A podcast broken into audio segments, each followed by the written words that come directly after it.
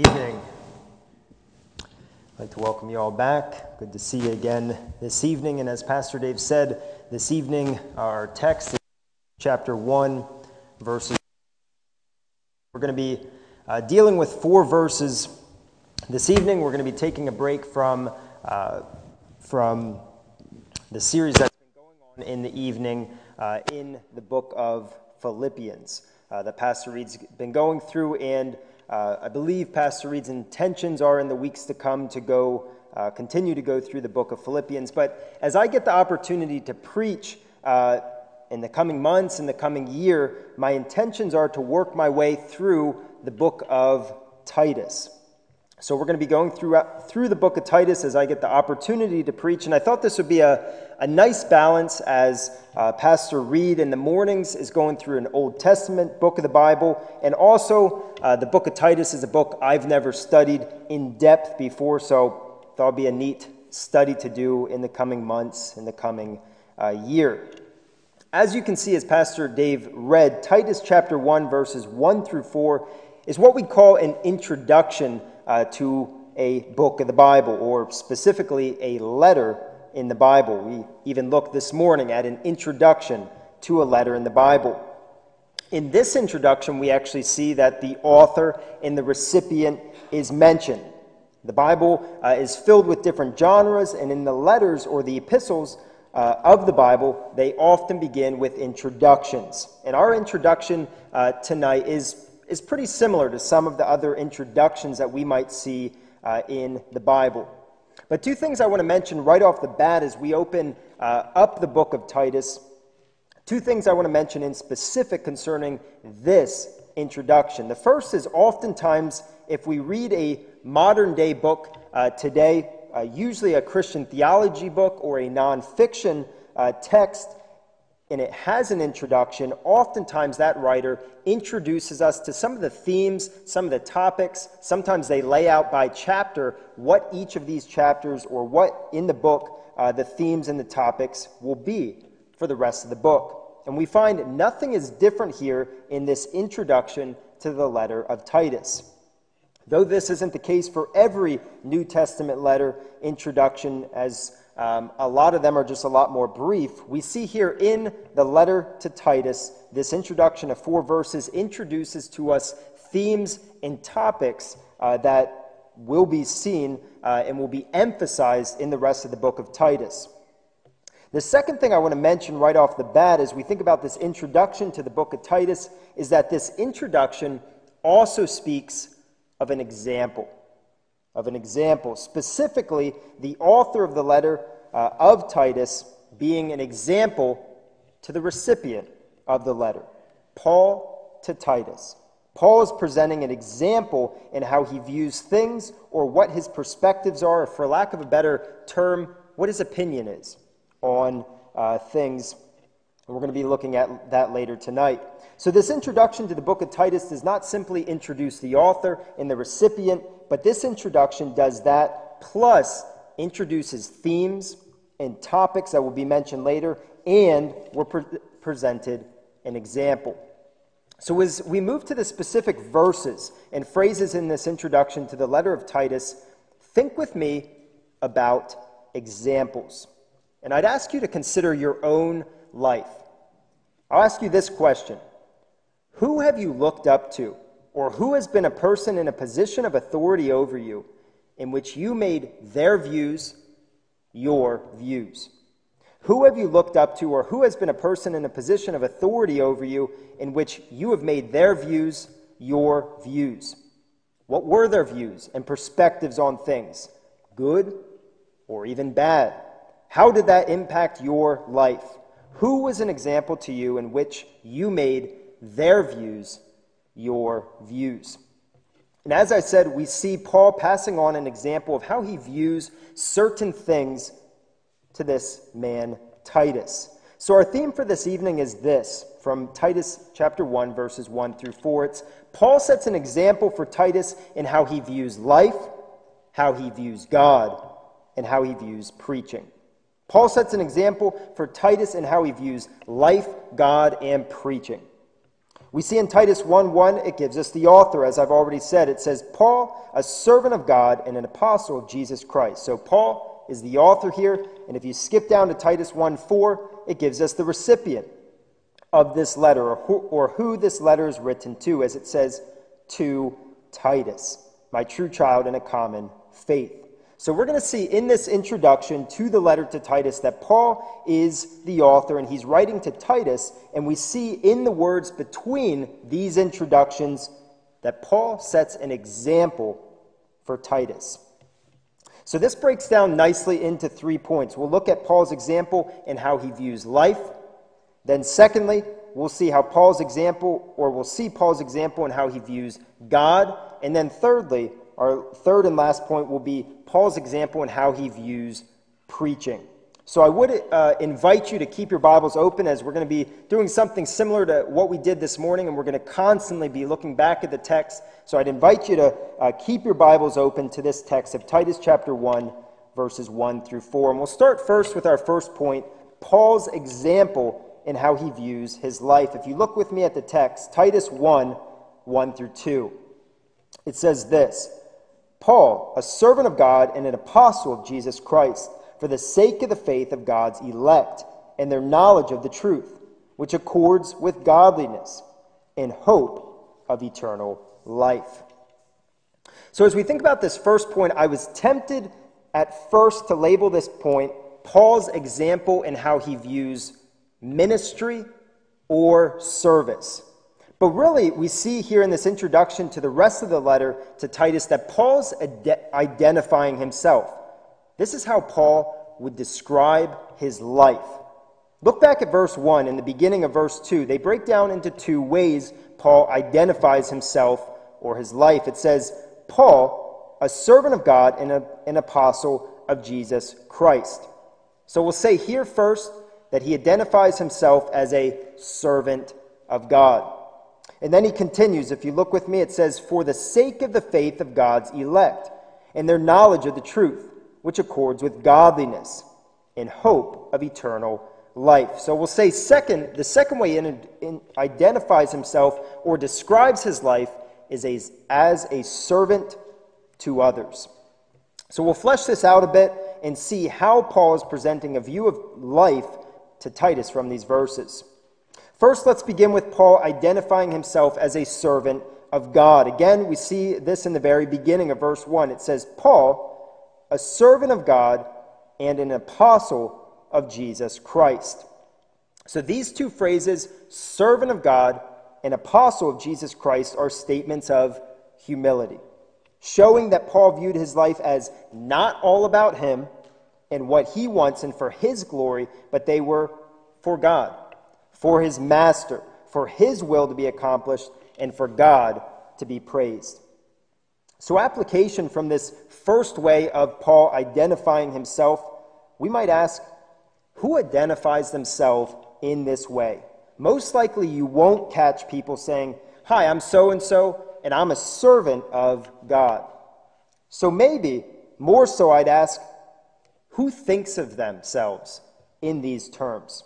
Also, who actually lives that out in their everyday life? Is this how you think about your life? Is this how you view your own life? I'm not here on this earth to serve my own agenda and declare my own opinions or bring honor and praise to my name, but I'm here on this earth to serve God with every bit of my day and with all my might. Is that how you think about your life? Is this how people would view your life by your words and actions? Someone might say, man, he or she really serves God with their life.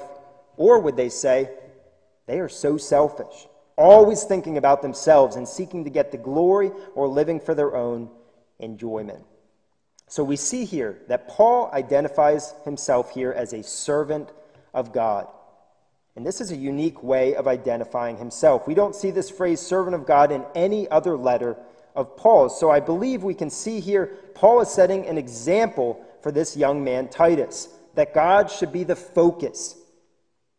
God should be the one he is seeking to serve, not his own agenda or what he wants to see happen or what he thinks is best but what God does.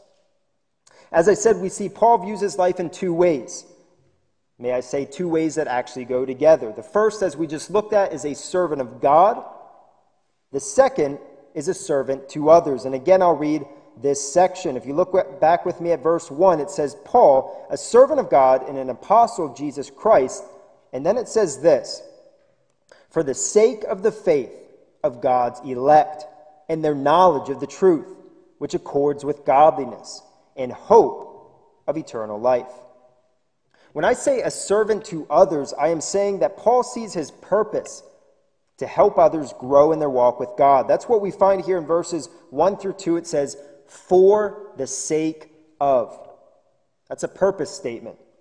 And I'll explain this by breaking it down into three sections. First, Paul is a servant to others in how he shares the gospel message. If you look with me halfway through verse 1, it says, For the sake of the faith of God's elect and their knowledge of the truth. So, Paul is all about helping people come to know Jesus as their Lord and Savior. This is Paul's purpose. This is what he sees himself called to do. Somewhat of a side note, or just to explain and elaborate a little bit more concerning the phrase God's elect. If you look with me, it says, for the sake of the faith of God's elect. This is speaking of those whom God has chosen.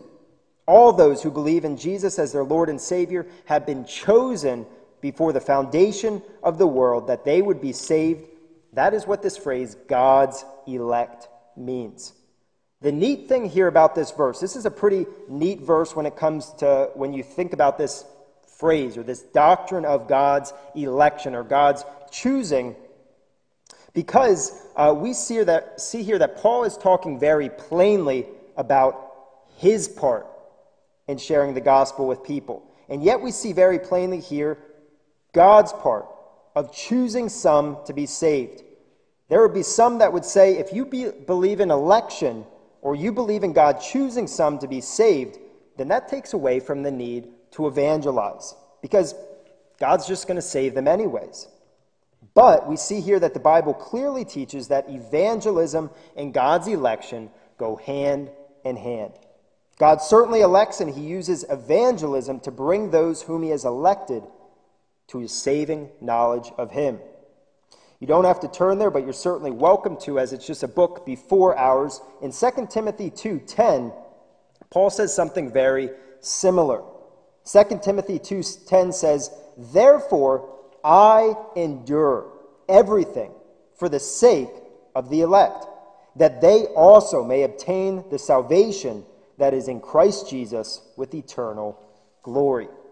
Here in 2 Timothy, we see the very same thing that Paul is saying he serves, he endures persecution so that those chosen by God might believe in him and be saved. We see his part and God's part. So, our first verse, Titus 1 1, where Paul says, For the sake of the faith of God's elect, is a verse that teaches us important truths or doctrines that we are to hold on to, and yet it's so practical. So, the application to this is we are challenged to also proclaim the gospel and share the word of God with all those we interact with. The fact that God has not only chosen who would be saved, but He's also chosen how they would be saved should be a motivation for us to evangelize all the more. As I've heard it so clearly, God has ordained the means and has also ordained the means to our, or sorry, as I've heard it so clearly, God has ordained the ends and has also ordained the means to our salvation. May this verse not hinder us from proclaiming and sharing the gospel and thinking, oh, God's got it. If He has chosen some to be saved, then He will save them. If you think that, you're right in the sense that, yeah, He will save them, but through people like you and me. As we teach and help them know the Word of God. As I said, we break this down into three sections. That was the first. The second is we see Paul as a servant to others and how he helps those chosen by God to grow in their faith. If you look with me again, it says, For the sake of the faith of God's elect and their knowledge of the truth, which accords with godliness. We'll spend a little bit of time on that phrase, which accords with godliness. Paul doesn't just share the gospel and then he's off to the next person. They're fine, they know the gospel, they believe, they are good to go, but there needs to be growth. Just like if you're growing a plant, you don't just plant the seed and then you're done. You want the seed to grow. So you water it and you care for it. Paul is saying here that he is serving for them by helping them to believe and know the Word of God, but there's more to it. That faith and understanding need to continue to grow and transform and become more and more like the Word of God commands. Paul wants them to and helps them to grow in godliness. Application, we learn something very important for ourselves here that the Christian life is not just about a knowledge of God and a knowledge of the Bible. It's not just understanding doctrine, it's not even just having a belief in Jesus Christ, but that knowledge, that understanding, that belief needs to take action. It needs to be lived out by following the Word of God in, in your words, your thoughts, your actions, in your everyday life. This short phrase, which accords with the godliness, introduces us to one, if not, I'd say, the major theme that we find in the book of Titus. And actually, a couple of weeks ago, as we celebrated communion, we looked at this theme in the book of Titus, and it's that topic or that theme of doing good works. The phrase good works, which can be found six times in this short three chapter letter, is synonymous to this word, godliness. Paul shows that the genuine and true Christian life is to be filled with good works. The Christian life lives out their faith. The Christian life applies the Word of God to their lives. The Christian life seeks to live in a way that is honoring and pleasing to God. The Christian life strives after godliness. And Paul here is saying that it is his purpose to help them grow in godliness. And again, uh, we get another theme that is introduced that will later be picked up in this book of Titus, and that's simply of helping others grow in their faith. In one sense, we could say the whole letter of Titus is doing this as Paul helps Titus grow in his faith. But we see again it's brought up. So if you look with me at Titus um, chapter 2, so a chapter over from ours, Titus chapter 2, verses 3 through 5, we see this theme of helping people grow in godliness is again repeated, excuse me, with another group. Titus 2, verses 3 through 5. It says, Older women likewise are to be reverent in behavior, and not slanderers or slaves to much wine. And then it says this They are to teach what is good, and so train the young women to love their husbands and children, to be self controlled, pure, working at home, kind, submissive to their own husbands, that the word of God may not be reviled. So we see this is something that Paul is going to come back to and show how you do it. Yet another theme brought up in this introduction. So the application is that we might ask ourselves how are we helping others to strive for godliness? How are you helping people grow in living out their faith? How are you helping others follow the Word of God? As you think to yourself, maybe you're not, and you need to start.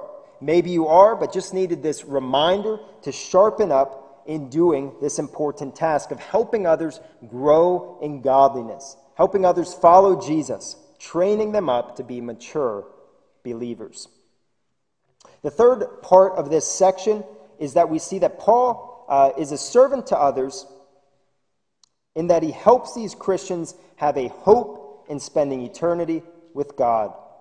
If you look halfway through verse 1, it says, For the sake of the faith of God's elect and their knowledge of the truth, which accords with godliness. And then the beginning of verse 2 says this In hope of eternal life. So Paul shares the gospel. He seeks to see these Christians become mature, but he also wants them to have a confident expectation that Christ will return one day and they will be with him forever. Paul wants them to have an assurance that they have eternal life. So we see from this first point that Paul views his life as one to serve God and to serve others. And that should sound pretty familiar to us. As another familiar passage, actually, the words of Jesus says something very similar. So we see this is a repeated theme in the scriptures. Matthew 22, 35 through 40 says, And one of them, a lawyer, asked him, being Jesus, a question to test him Teacher, which is the great commandment in the law? And he said to him, You shall love the Lord your God with all your heart, and with all your soul, and with all your might. This is the great and first commandment. And a second is like it you shall love your neighbor as yourself. On these two commandments depend all the law and the prophets. So we see Jesus said something very similar to love God and to love others. And here we see Paul identifies himself as serving God and serving others. So, application or just overarching application from this first point of three, we might ask is this how we say, would say, is this how people would say we view our life? That we prioritize God and others? Or if someone spent a day in your life, would they walk away saying they serve themselves? How much more are we concerned about our wants and needs, our desires, our praises, our glory? We want the attention. We want our opinions to be known. We want our needs to be met. And I go so far as to bring this into the realm of what we might think as ministry, or as we serve here in this church. When we serve, in whatever way we serve, are you seeking to serve God and to serve others? Is that your concern? Is that your focus? Do you come secondary? Or are you doing ministry to be praised by others so that you feel good? Think more often than not, and I know for myself, this is an easy temptation to fall into, that we can become first. We serve ourselves rather than God and others. So Titus is seeing an example from Paul at the very start of this letter to him that this is a man who serves God and others above himself, and that is what he too should do as he seeks to serve God as a pastor. Are we providing that example to those who might look up to us? Are we showing those younger than us what it looks like to have a life that serves God and serves others? Our second point for this evening. Secondly, we see Paul's example and how he views God. So we just saw Paul's example and how he views life. Now we see how he views his example and how he views God. If you look with me at Titus 1 2, it says, In hope of eternal life, which God, who never lies, promised before the ages began. So Paul continues to elaborate and extends the discussion of this eternal life. He's telling Titus that his purpose is to see God's chosen people come to faith and become mature in that faith, all the while looking forward to eternal life. We see that Paul goes on here in verse 2 to speak of God's work in making eternal life a reality and presents to Titus a view of God that shows Titus how big of a God he serves. And we'll point out two things in specific that we learn about God from this short line, and so too Titus would have learned as he listened to Paul's letter. The first thing concerning God is that God keeps his promises. If you look again at verse 2, it says, In hope of eternal life, which God, who never lies. Paul is trying to show here that eternal life is sure. It's something they can be certain about. That is what a biblical hope for a Christian is. It's not just wishful thinking. It's not just saying, it's not just God saying, maybe you'll have eternal life, but if God said it, then you'll have it. I'll give you an illustration. Um, think about your life. We've all been let down before. We all know people who say they're going to do something and then don't do it. And it can be frustrating when people don't follow through on a promise. It might even impact your relationship with them. That by the fifth, maybe the sixth or seventh time that they don't come through on their word, that finally you give up. And when they say they're going to do something, you really doubt that they're going to do it. You lose your confidence in them. I remember from my own life a professor that I had. that always claimed to go on to the next subject, which doesn't seem like a big deal, but when you're sitting in class and really wanting to learn um, some things from the Bible and, and, things like that in the class, it was something I really looked forward to. And he always said he was going to move on to the next subject, the next topic, and repeatedly, from uh, going on to several classes, maybe three or four classes, he continued to deal with the same subject. He continued to review that subject. That by the next time that he said, We're going to move on to the next subject in the next class, I really wondered if he was going to do that. And sure enough, he continued to deal with the same subject and review the same topic. And what we see Paul is saying here is that if God's promised that he's going to do something, then it's a done deal. It's going to happen.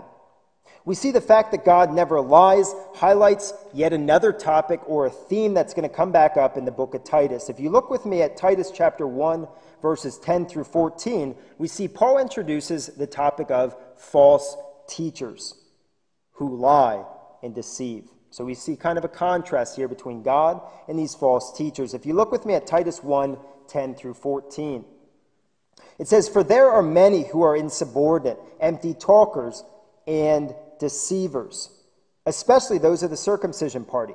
They must be silent, since they are upsetting whole families by teaching for shameful gain what they ought not to teach. One of the Cretans, a prophet of their own, said, Cretans are always liars, evil beasts, lazy gluttons this testimony is true. Therefore, rebuke them sharply, that they may be sound in the faith, not devoting themselves to Jewish myths and the commands of people who turn away from the truth. So we see here Paul Paul, by including this in the introduction, is setting a correct standard and contrasting God who never lies with these teachers who do lie application, we see how we can have confidence in God that He is going to come through on His promises. Paul mentions it simply here, but if we look through the whole of our Bibles, we'd see time and time again God promises something, and even if it's years in advance, hundreds of years in advance, He comes through. And this should give us confidence as we think about our futures. Our futures are unknown. We don't know exactly what's coming up next in the coming days, months, and years, and ultimately as we think about our eternal life. But the fact that God has promised it should make us have, should make us have confidence in God and what He says. We might ask, how do we view God? Do we have confidence in our God?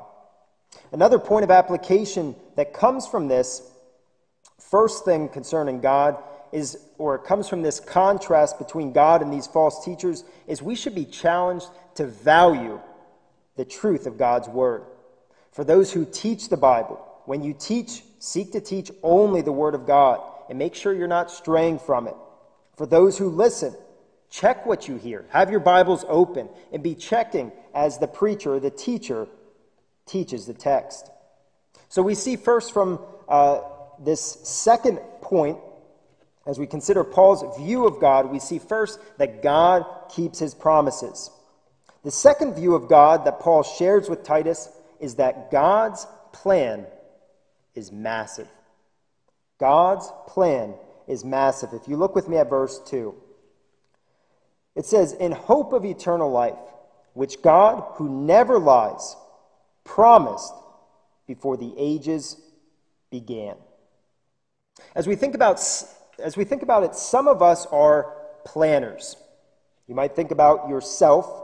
Consider if you are a planner. For some of us, it comes natural to plan out our day, to plan out even our week, maybe even the next couple months, even our next year as we think about the future and cast a vision for our life. We think about what we want to do for a career, and we might uh, plan it out very detailed. Other of us are lucky if we know what we're doing the next hour or the next day. We have a God who plans, whose plans and purposes are massive. We have a God whose plans encompass everything and span the length of time and eternity. Unlike us, he actually knows what's going to happen in the future because he's in control of it. God's plans and purposes stem back before the world was made, and they go forward forever. And when we think about that, that is a very amazing thought. And it's especially just amazing for me as I was thinking about this text and studying it. I'm one who really appreciates planning. I like to think about months and even years into my future, kind of planning what is going to take place in my life. But it's utterly amazing to me that God can plan and further, He actually knows what's going to happen in the future. I can plan all I want, but I don't even know what's going to happen the next minute of my life, which, as I consider, as I compare God to myself, God is way greater than me. God is way greater than us. We see here specifically for the context that God had this eternal life that he's been talking about, this hope of eternal life, and ultimately the plan and way of salvation worked out before time began, showing that God was not caught off guard when sin came into this world showing that sending Jesus was not just some random decision, showing that God did not make this world thinking that everything would continue without sin. But God had the rescue plan worked out before it was ever needed. I'll give you another illustration. Jen and I worked at Cornwall Manor in the food service department um, as we went through college. And probably like any job, and even kids, if you think about your schools, um, you have a fire escape plan. You do fire drills just in case there is a fire to anticipate uh, how you can get out safely from the school or from your work. And as we think about it, humans seek to anticipate problems. That's what we did at Cornwall Manor as we set up this fire escape plan. We seek to come up with possible solutions. And the key word here is possible. That's not how it was with God.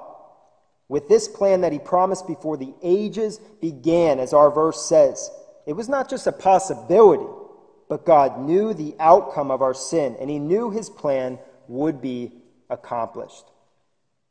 Application I don't know about you, but this small phrase that Paul mentioned concerning God here in Titus promised before the ages began, shows how big of a God we serve, how great of a God we serve.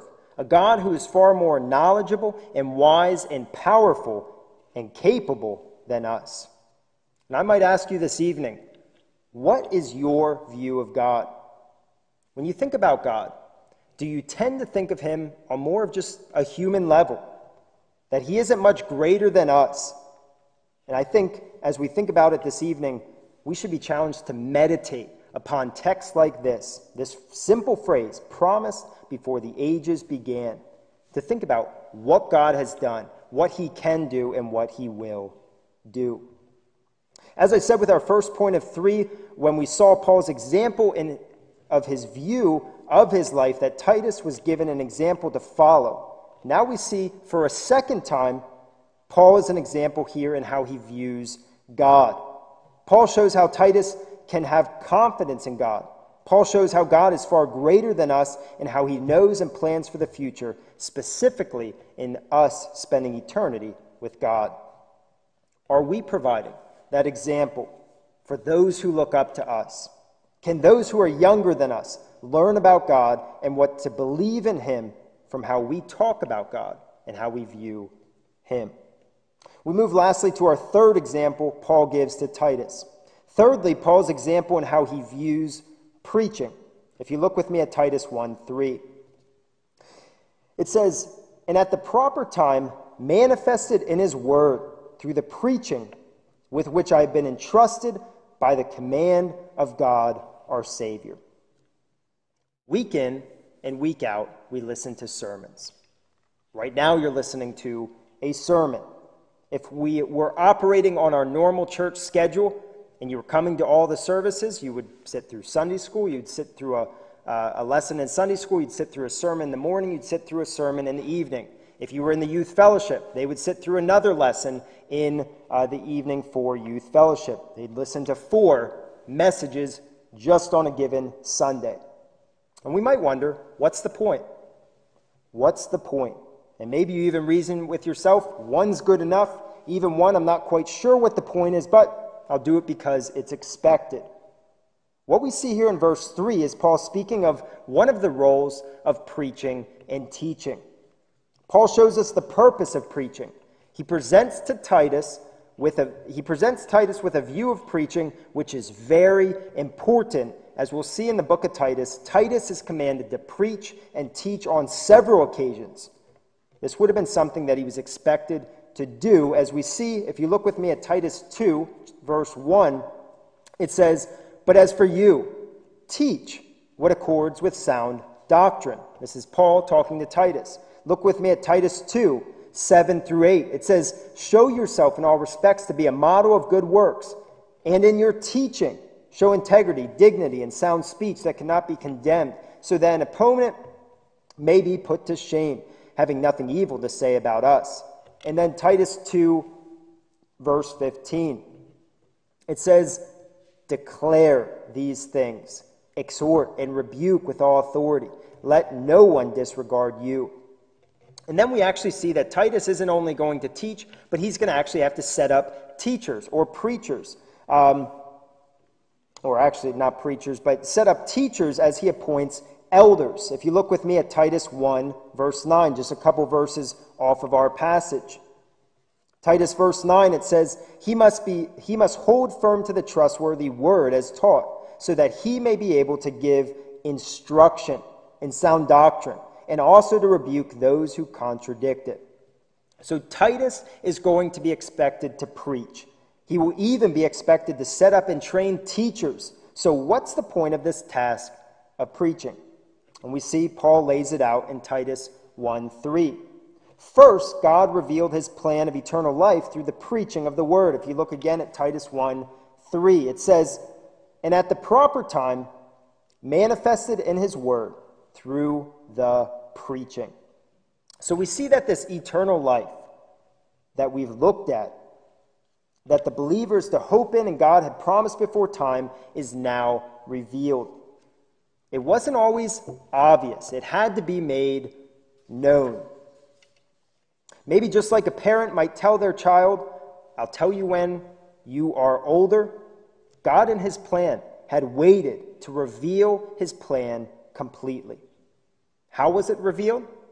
By the preaching and the teaching of God's Word. So, one of the purposes of preaching the Word is to reveal God in His plan of eternal life, to make the message of salvation known, to show how one can have a relationship with God despite sin. The second thing Paul shows concerning this preaching is that God had actually given him this task. If you look again at Titus 1 3, it says, And at the proper time, manifested in his word through the preaching with which I have been entrusted by the command of God our Savior. So this wasn't just something that Paul thought was nifty, something that he had come up with to do. But the reason Paul preaches and will instruct Titus to do the same is because this is something that God had called him to application. So Titus might have wondered what is the point? Why should I give my time to preaching the word? Titus probably had a lot of things he could be doing as he dealt with these different churches. He might have asked, Isn't there better things that I could use my time for? But we see here that Paul shows what is accomplished when the word is preached, and that is that God's will and his plan is revealed that the gospel is made known, how people can have a right relationship with God is proclaimed. So I challenge us from this last point in two ways. First, in how we approach sermons. We might ask, is it just something to sit through or daydream through? Or to think about what we have, the cal- have on the calendar for the coming week? Or is it just simply nap time? Or is a sermon a time where you come ready to hear God's word and message proclaimed. Is a sermon a time when you come to learn about God and his word? Secondly, I challenge us as we think about what we are preaching, what we as a church are preaching. Is it God's word or something else that is being proclaimed? Is it God's word or the preacher's words or his opinions or thoughts, maybe his likes and dislikes that are being proclaimed? We as teachers and preachers are to be challenged to only preach God's word, not our word, not the message we think people need to hear, but God's message. And for the congregation, you are to make sure that this is what the church is continually being taught the Word of God. So, we'll end the third section by asking what we did for the other two. Are we providing an example to those who might look up to us? Or what example are we providing for those who might look up to us? What do they learn of preaching from our views of it? How we talk about it, how we listen to sermons. So, in conclusion, as we consider this brief introduction, we see that Paul sets a tremendous example for a younger man and someone whom Paul trained, Titus. These words weren't just said flippantly, he wasn't just randomly saying things to kind of get to the point of his letter, but we see that Paul chose these words wisely, he chose these words intentionally, and I believe we see him presenting an example of how he views life, God, and preaching. I'd like to close by asking you now what example you are setting. We thought about in the beginning whose views do we follow? Even whose views do we follow now? Who set an example for our lives? And I want us to leave this evening by thinking about what example are you setting? What example are you setting maybe for your children, for children in this church who aren't actually related to you? How are you setting an example maybe for those who are younger than you? And specifically, how are you setting an example in how you view life, God, and preaching? First, would those younger than you or less mature believers see from your life that you see your purpose as to serve God and others? Second, how would those younger than you or less mature believers say you view God? Maybe they would simply answer, I don't know what they think about God because they don't talk about Him much. Maybe that's our problem. And then lastly, we come to the third view of Paul we looked at, and we might ask, how would those younger than you or less mature believers say you view preaching? Parents, how do you talk about the Sunday sermon with your kids? Maybe when you're with your friends, do you discuss the preaching from last Sunday? Can people see your eagerness to hear the word preached?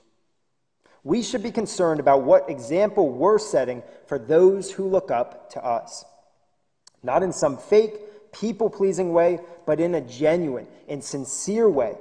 We should care about the example we set. We should care about the views that we are putting out there for people to follow, and how we view life, and how we view God, and how we view the preaching of the word, making sure it matches up with the scriptures, make, making sure it matches up with this example that Paul sets for Titus.